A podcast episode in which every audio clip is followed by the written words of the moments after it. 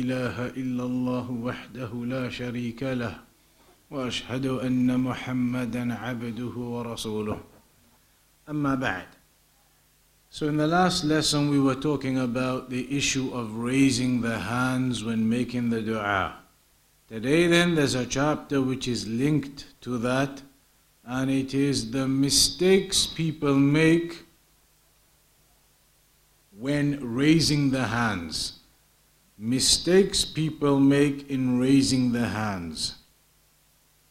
So the Shaykh says, لا يزال حديثنا عن رفع الأيدي في الدعاء وقد سبق الكلام على فائدة ذلك وأهميته في الدعاء وأنه سبب من أسباب قبوله. So he says we've previously already spoken about the issue of raising the hands when making dua and we mentioned the benefits of doing that, the wisdoms behind that, and that it is one of the causes, one of the reasons behind the dua being answered and accepted.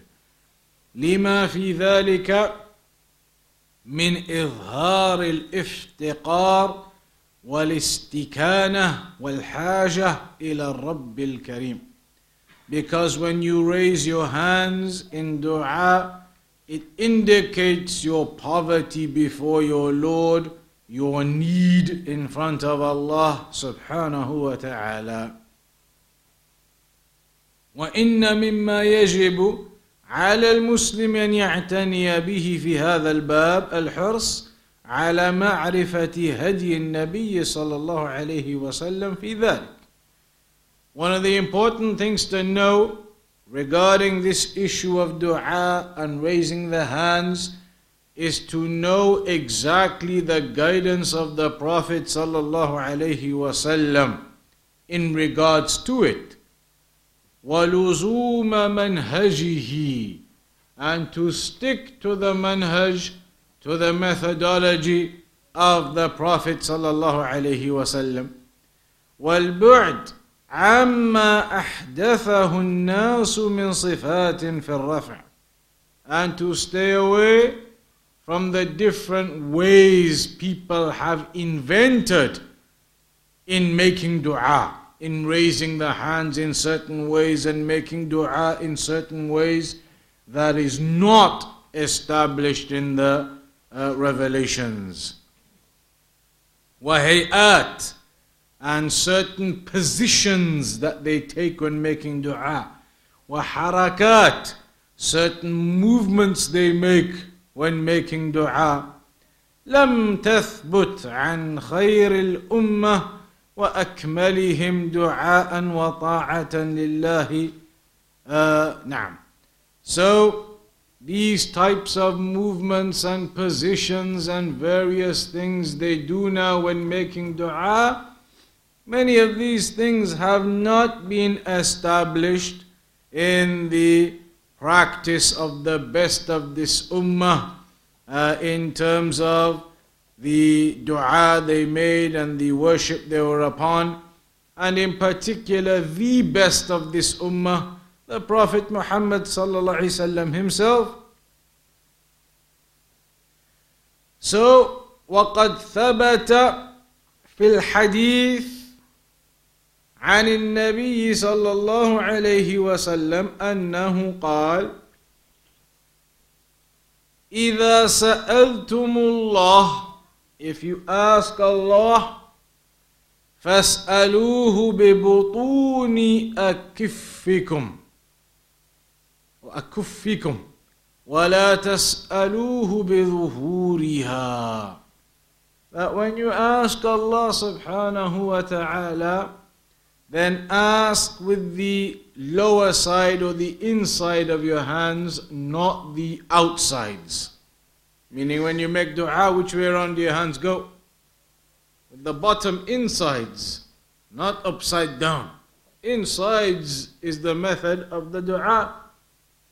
Similarly, in the hadith of Abdullah ibn Abbas, رضي الله عنهما, المسألة أن ترفع يديك حذو منكبيك أو نحوهما والاستغفار أن تشير بإصبع واحدة والابتهال أن تمد يديك جميعا This is something we already covered. And it mentioned the three types of dua. When you're asking for something, generally raise your hands to the levels of your shoulders or thereabouts. When you are seeking forgiveness, then it is the raising of the finger. And when you are in severe need of something, then it was raising the hands high.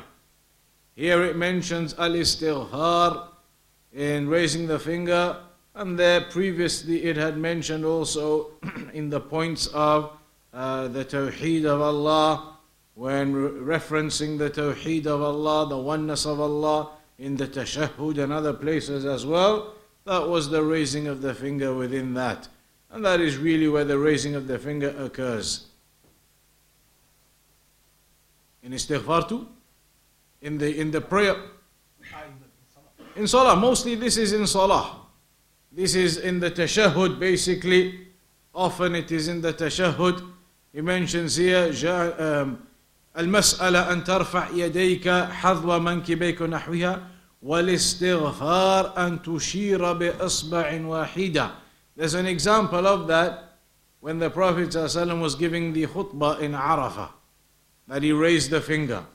And there was some element of istighfar within that, an element of uh, portraying the message had been done and testifying to it. So perhaps based upon that. Then قال شيخ الإسلام ابن تيمية رحمه الله في التعليق على هذا الحديث He said, Shaykh al-Islam ibn Taymiyyah said, that there are three levels, and these three levels we spoke about. الإشارة بإصبع واحدة كما كان يفعل يوم الجمعة على المنبر. Raising a finger as the Prophet used to do on the minbar in Jum'ah. He used to do that during the, the Jum'ah khutbah. والثانية, and the second one, general dua, that you raise your hands up to your shoulders roughly. And the third one, al-ibtihal, when you have that severe need for the rain, etc., that he used to raise his hands extended uh, further higher. فعلى المسلم أن ينظر إلى الثابت عن النبي صلى الله عليه وسلم في ذلك فيلتزمه ويتقيد به فهديه صلى الله عليه وسلم خير الهدي وليحذر المسلم من تكلفات الناس وتجاوزاتهم في هذا الباب So you have to stay away from the exaggerations and excessiveness people have gone into when it comes to the issue of dua and stick to the guidance of the Prophet sallallahu alaihi wasallam and the way of the Salaf in how they used to perform the dua. Allahu Akbar, Allahu Akbar. Allahu Akbar, Allahu وأشهد أن لا إله إلا الله. أشهد أن لا إله إلا الله. أشهد أن محمدا رسول الله. أشهد أن محمدا رسول الله. حي على الصلاة. حي على الصلاة. حي على الفلاح. حي على الفلاح. الله أكبر الله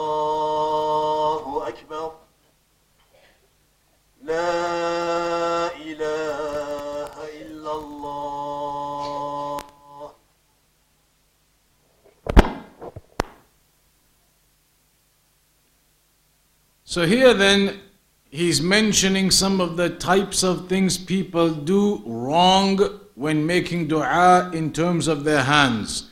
He says, وَمِن ذَلِكَ أَنَّ بَعْضَ الدَّاعِينَ Some people who are making dua ينزل في رفعه يديه مفرق مفرقتين أو مجموعتين إلى ما تحت السرة أو إلى السرة. That some people who are making dua, their hands are down here next to their belly button or below. So they are making dua and their hands are down there.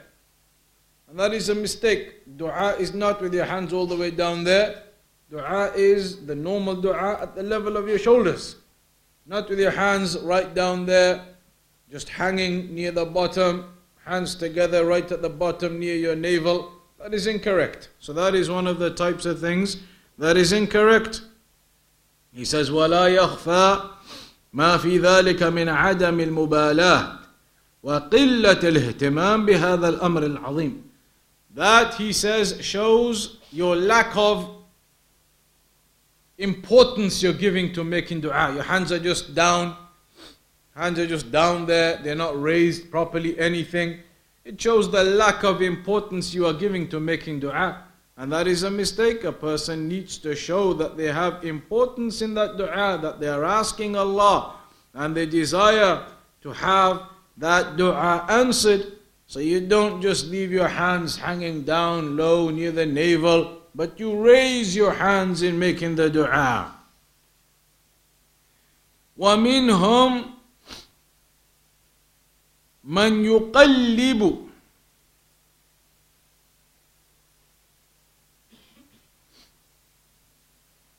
يديه إذا رفعهما في الدعاء إلى جهات عديدة أو يقوم بهزهما أو يحركهما حركات متنوعة. He says some people, when they are making dua, they make movements with their hands. That they may make some types of movements where they move their hands in different directions, do certain movements that are clearly Nothing to do with what's in the sunnah. That they يقلب يديه, they, they turn their hands around and they move them around to different directions and they shake them when making the dua. And none of that is in the sunnah to do so. أو إذا دعا أو أراد أن يدعو يمسح إحدى اليدين بالأخرى. Or when they want to make dua, they wipe their hands first. Again, wiping the hands before making the dua, nothing in the sunnah to do anything like that. أو ينفض يديه ونحو ذلك ومنهم من يقبل يديه بعد رفعهما للدعاء. And some people after they've made the dua, when they finish, they kiss their hands. That is something the Shaykh says is noted from the people too. That they kiss their hands after making the dua. ومنهم إذا دعا مسح وجهه بيديه بعد الدعاء وهذا ورد في بعض الأحاديث إلا أنها لا تثبت عن النبي صلى الله عليه وسلم Then there is this issue of wiping the face after you make the dua. All of the hadith that have been mentioned about it are weak. All of the narrations about wiping the face after you make dua are weak. There are some scholars, though, who say by combining them all together, you can get to a level where it's just about acceptable. Some scholars have this opinion, and therefore they say it is okay to wipe the face after making dua. But in the default, all of the narrations are weak. So then it's a matter of ijtihad whether you come together and you analyze and say that they can all come together to just about be acceptable.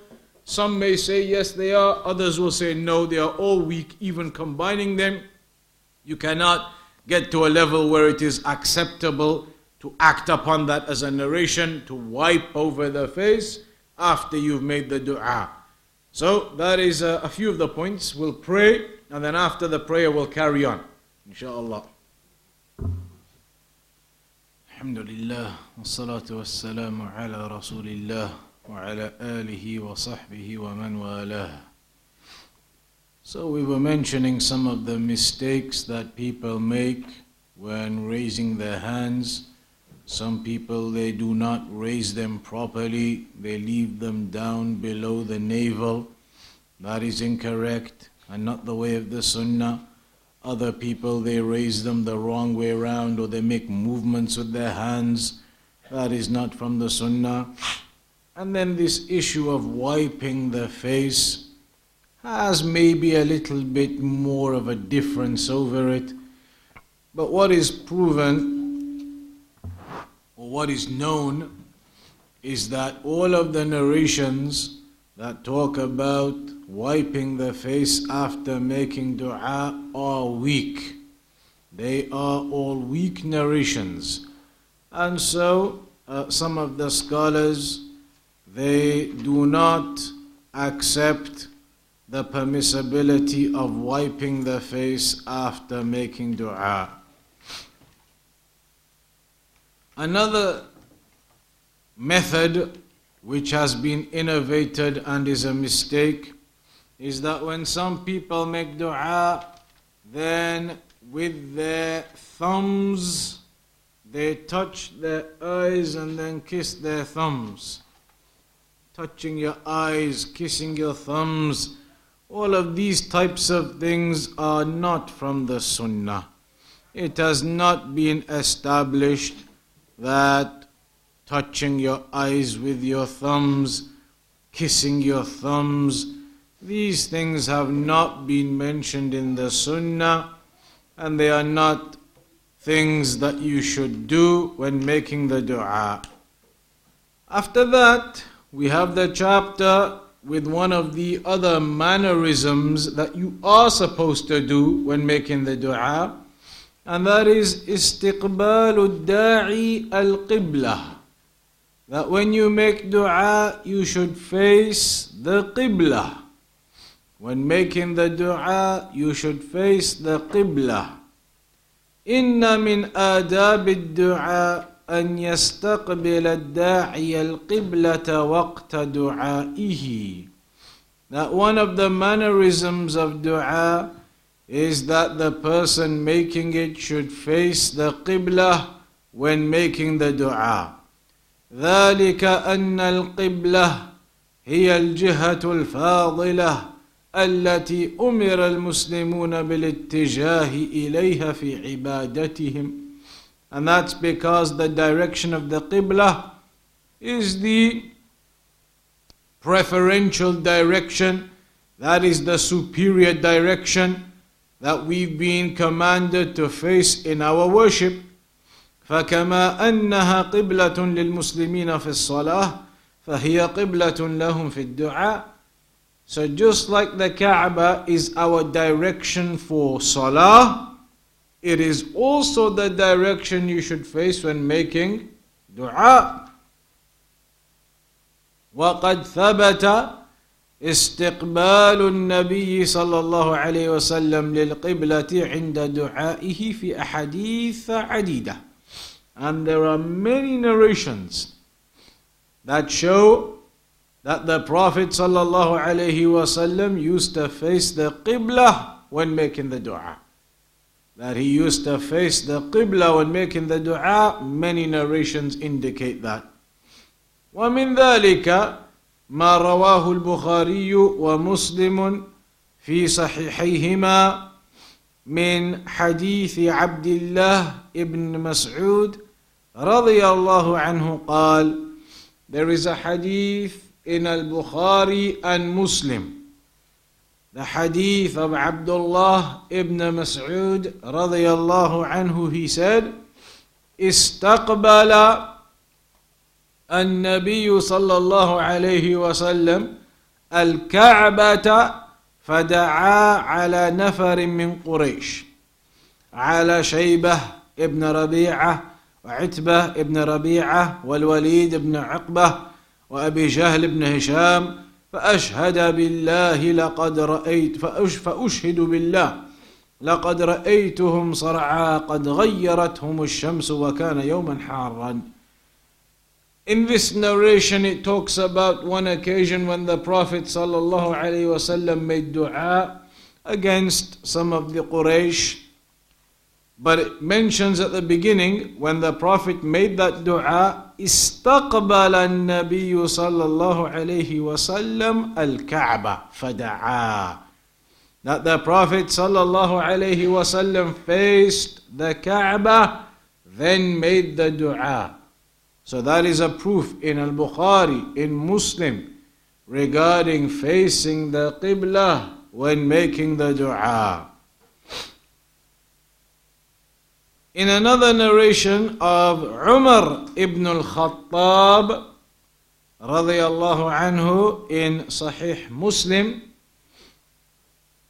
he says, لما كان يوم بدر نظر رسول الله صلى الله عليه وسلم إلى المشركين وهم ألف When it was the day of Badr, the battle of Badr, the messenger of Allah صلى الله عليه وسلم looked towards the mushrikeen and they were a thousand وأصحابه ثلاثمائة وتسع عشر رجلا As for his companions, the Muslims, they were only 319.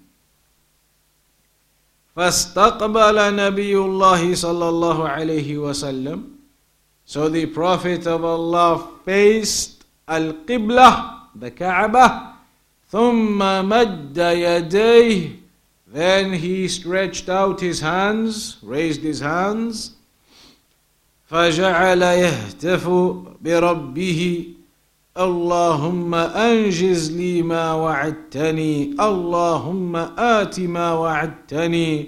اللهم إن تهلك هذه العصابة من أهل الإسلام لا تعبد في الأرض. فما زال يهتف بربه مادا يديه مستقبل القبلة حتى سقط رداؤه عن منكبيه فأتاه أبو بكر. فأخذ رداءه فألقاه على منكبيه ثم التزمه من ورائه So the Prophet ﷺ was raising his hands, making the dua to Allah, asking for the victory for the Muslims against the kuffar. And he was making that dua, continuing making it facing the Qibla, mustaqbil al-Qibla, maddan yadayhi, until his upper garment it fell from his back. His upper garment, it fell as he was raising his hands, his garment fell. And so Abu Bakr he came, radiallahu anhu, and placed that garment back upon the shoulders of the Prophet sallallahu alaihi wasallam. So this is another example. The Prophet sallallahu faced the Qibla, raised his hands and made the dua at the time of Badr when it occurred. In another hadith, which is in Al-Bukhari and Muslim عن عبد الله ابن زيد قال خرج النبي صلى الله عليه وسلم إلى هذا المصلى يستسقي فدعا واستسقى ثم استقبل القبلة وقلب رداءه In this narration, it mentions that The Prophet ﷺ came out to this musalla, to that place where they prayed, and he made the istisqa, the dua for the rain prayer. Then after that, استقبل القبلة وقلب رداءه. He faced the qibla, he faced the qibla and turned over his garment, flipped his garment the other way around. But again, the key point there is ثم استقبل القبلة. He then faced the Qibla, the Kaaba, and that is how he would make the dua. Similarly, ثبت كذلك استقبال القبلة في الدعاء في الحج على الصفا والمروة وفي عرفة وعند المشعر الحرام وعند الجمرة الأولى والثانية during the Hajj when the Prophet sallallahu alaihi wasallam did the Hajj it is noted that he would face the Qibla when on top of As-Safa and Al-Marwa the two mountains that he would face the Qibla when making the dua on top of them. in Arafah when he was making the dua, facing the Qibla when he was doing it, and in the other various places of Hajj as well when there was dua being done after the stoning, etc. All of them, it is evidenced he would make the dua facing the Qibla, facing the Kaaba. فهي تدل على مشروعية استقبال القبلة وقت الدعاء. So all of this indicates to us that it is legislated to face the Kaaba, the direction of the Kaaba when making the dua. وأن ذلك أفضل وأكمل للداعي. And that facing the Qibla when making the dua is more perfect and better for the person making the dua. That is more perfect and better for the person making the dua. على أن ذلك ليس لازما ولا واجبا في الدعاء. Even though it's not obligatory, you could make your dua whatever direction you are facing. It's not obligatory to face the Qibla, the Kaaba. But of course, like we just said, it is far, far better and according to the sunnah of the Prophet ﷺ that you do face the direction of the Kaaba when making the dua. There are narrations where the Prophet ﷺ made dua not facing the Qibla. So this shows it's not obligatory, but that it's something you should do. It's not obligatory to face the Kaaba, but it's something you should do. Because there are some narrations where the Prophet ﷺ did the dua without facing the Kaaba. If it was obligatory every single time, then the Prophet ﷺ would have faced the Kaaba every single time. But there are some narrations when he didn't, so that shows it's not obligatory to face the Qibla, but certainly it is something you should definitely do, you should try and always do. That is something better when you are making dua something better for the person in his dua. It is mentioned also by Shaykh al-Islam ibn Taymiyyah إن المسلمين مجمعون that the Muslims are all agreed upon على أن القبلة التي يشرع للداعي استقبالها حين الدعاء هي القبلة التي شرع شرع استقبالها حين الصلاة.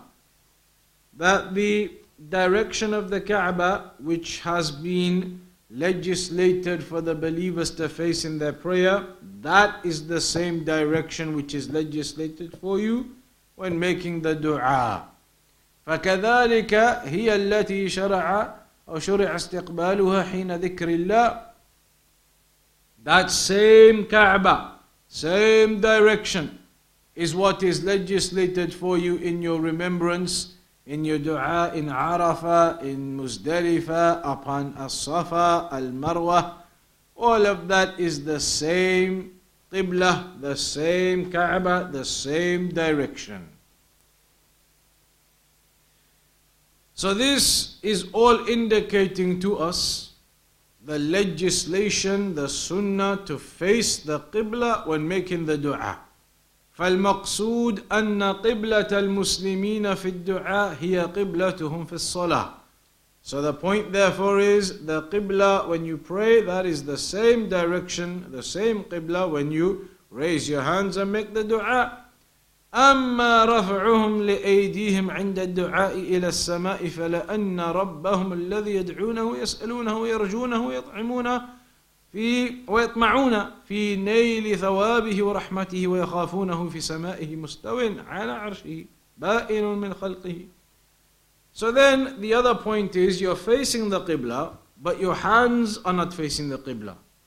Your hands are raised facing the sky. You are facing the Qibla, but your hands are raised facing the heavens up above.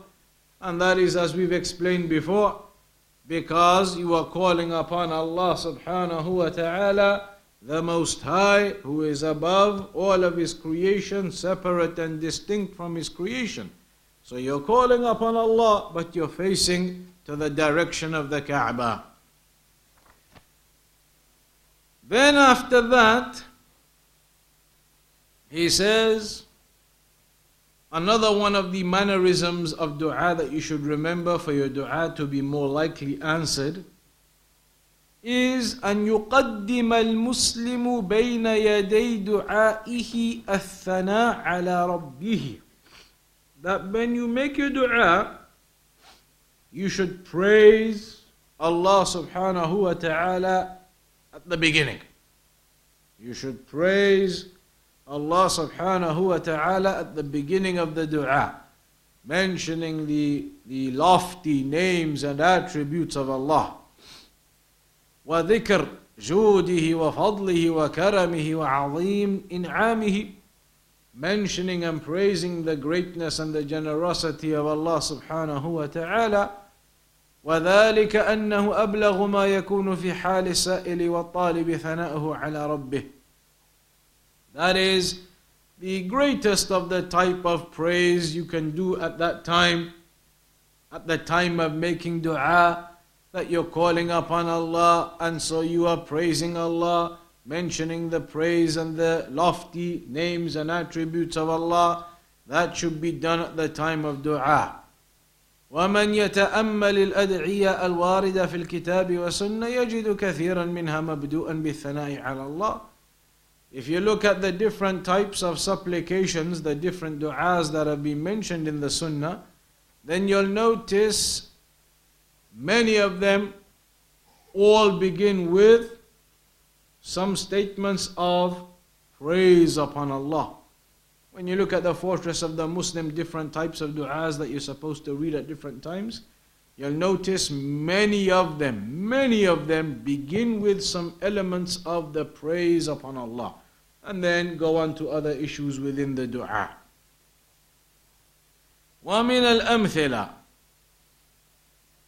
على ذلك الدعاء العظيم الذي اشتملت عليه سورة الفاتحة One of the greatest examples of this is the great dua which is in Surah Al-Fatiha. The great dua which is in Surah Al-Fatiha. وهي أعظم سور القرآن الكريم. It is the greatest chapter of the Quran. وأعلى المقاصد الجليلة فيها قال شيخ الإسلام ابن تيمية شيخ الإسلام ابن تيمية said ولهذا كان أنفع الدعاء because of this the greatest or the most beneficial dua the most beneficial dua وأعظمه and the greatest of dua وأحكمه دعاء الفاتحة. اهدنا الصراط المستقيم. صراط الذين أنعمت عليهم غير المغضوب عليهم ولا الضالين. That section of Al-Fatiha is the greatest and most beneficial type of dua because you're asking Allah to guide you and keep you firm upon the straight path. to keep you firm upon the straight path, the path of those whom Allah blessed, and to keep you away from the path of those who were misguided, the path of those who Allah's anger is upon, and those who were misguided. فإنه إذا هداه هذا الصراط أعانه على طاعته وترك معصيته because if Allah aids you and keeps you upon this straight path, then that will be a help for you to be upon the obedience to Allah and to leave the sinning of Allah.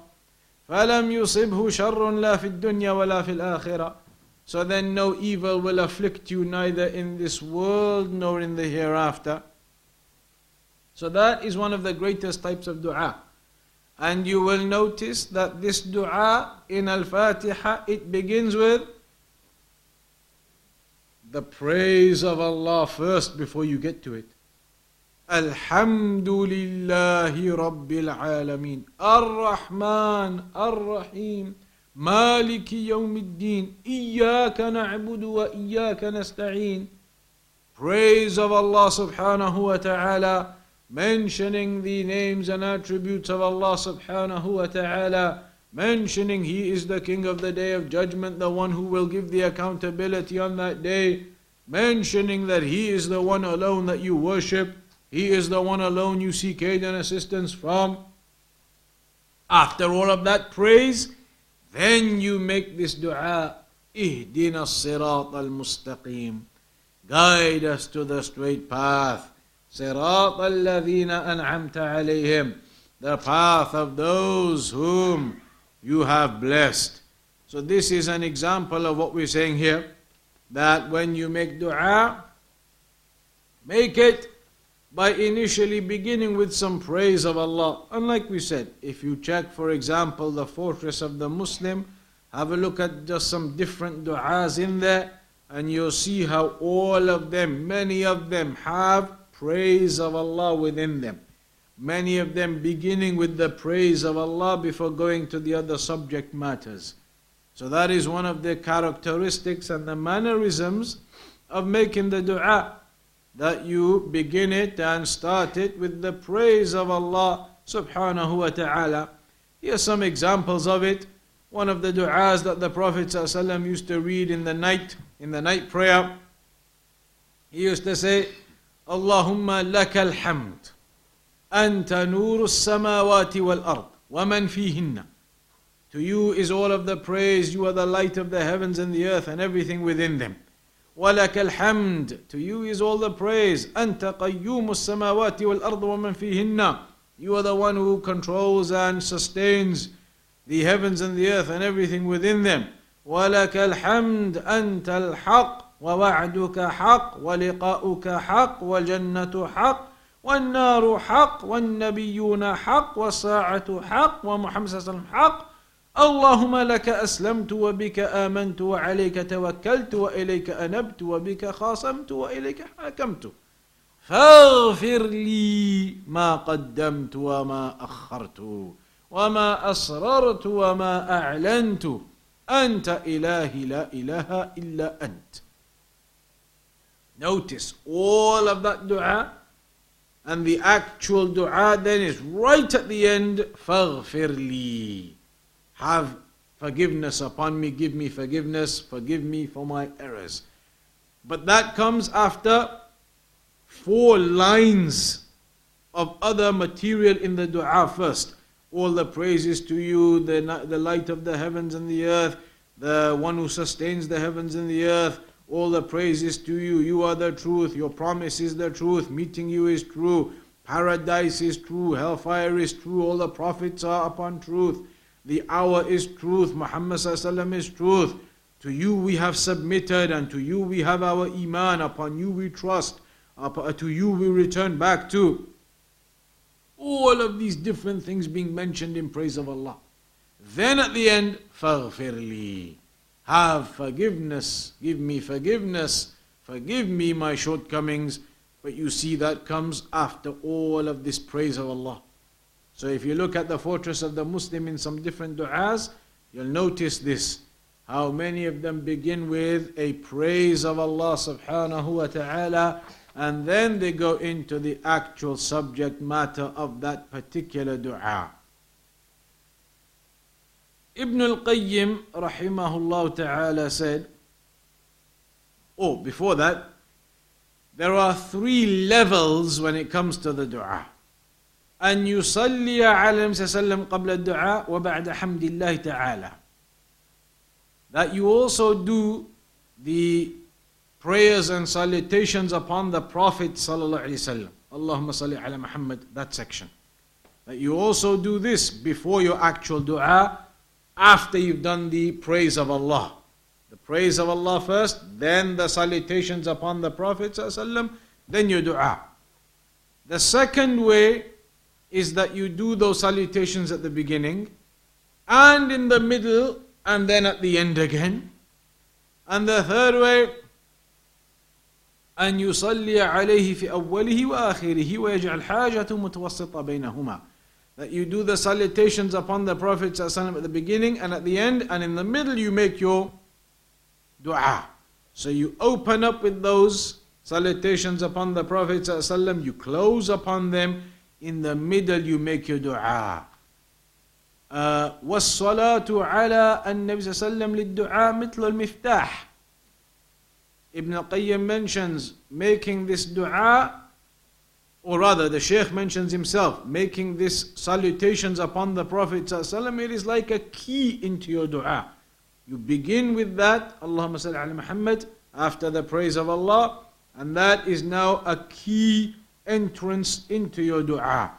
And then Ibn al-Qayyim says after that, فمفتاح الدعاء الصلاة على النبي صلى الله عليه وسلم كما أن مفتاح الصلاة الطهارة just like the key to prayer is purification, without purification it's locked, you can't pray.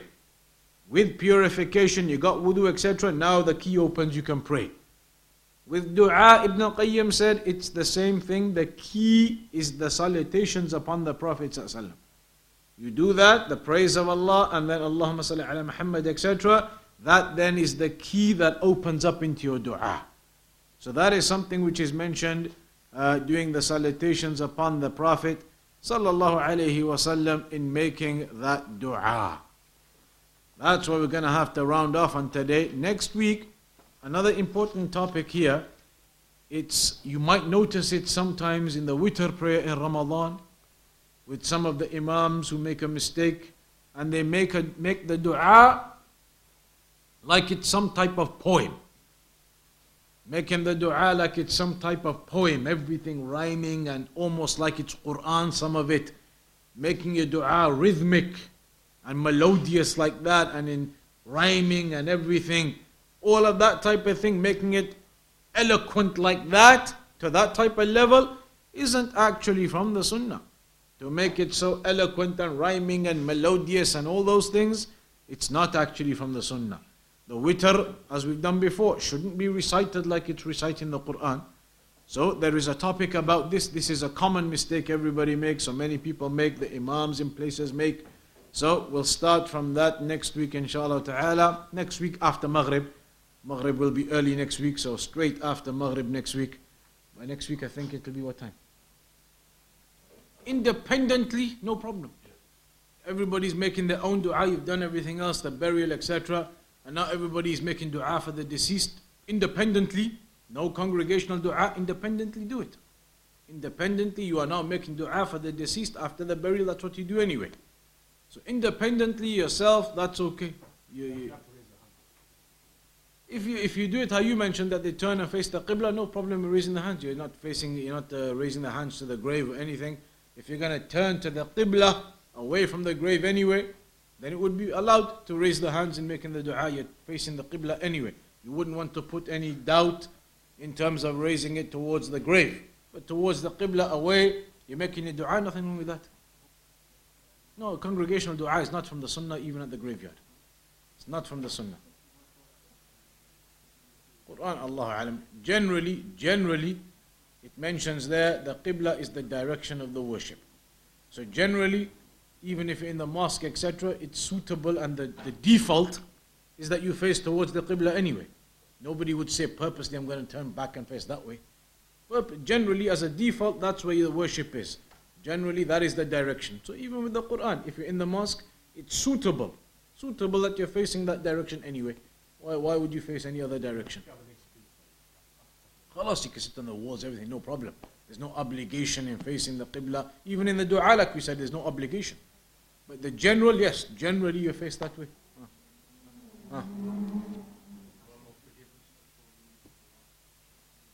That's okay too. We mentioned that I think before about uh, forgiveness and seeking forgiveness in it too.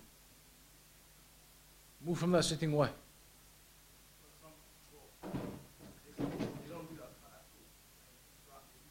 Dua after the prayer is not a sunnah anyway. Raising your hands after the dua and making dua after the prayers is not a sunnah anyway. So whether you sit or you move, etc., I mean to move out away from there, I mean the sunnah itself is not a sunnah there. People think after every prayer, give salam, do some adhkar, do a dua. Like it's part of the process after the prayer. You do your adhkar, etc., then you do a dua, then you go. But doing that dua after the prayers is not a sunnah. There is no sunnah to do the dua after the prayer like that to make it a regular thing. You finish the prayer, you do your adhkar, then you do a dua, then you go. That dua isn't a sunnah there. The dua that you do there, you should do it in the prayer before you give the salam. It's not a sunnah to do it after the prayer, in the prayer. That's when that dua should be done. We'll have to leave it there, time is short, but uh, next week inshallah ta'ala.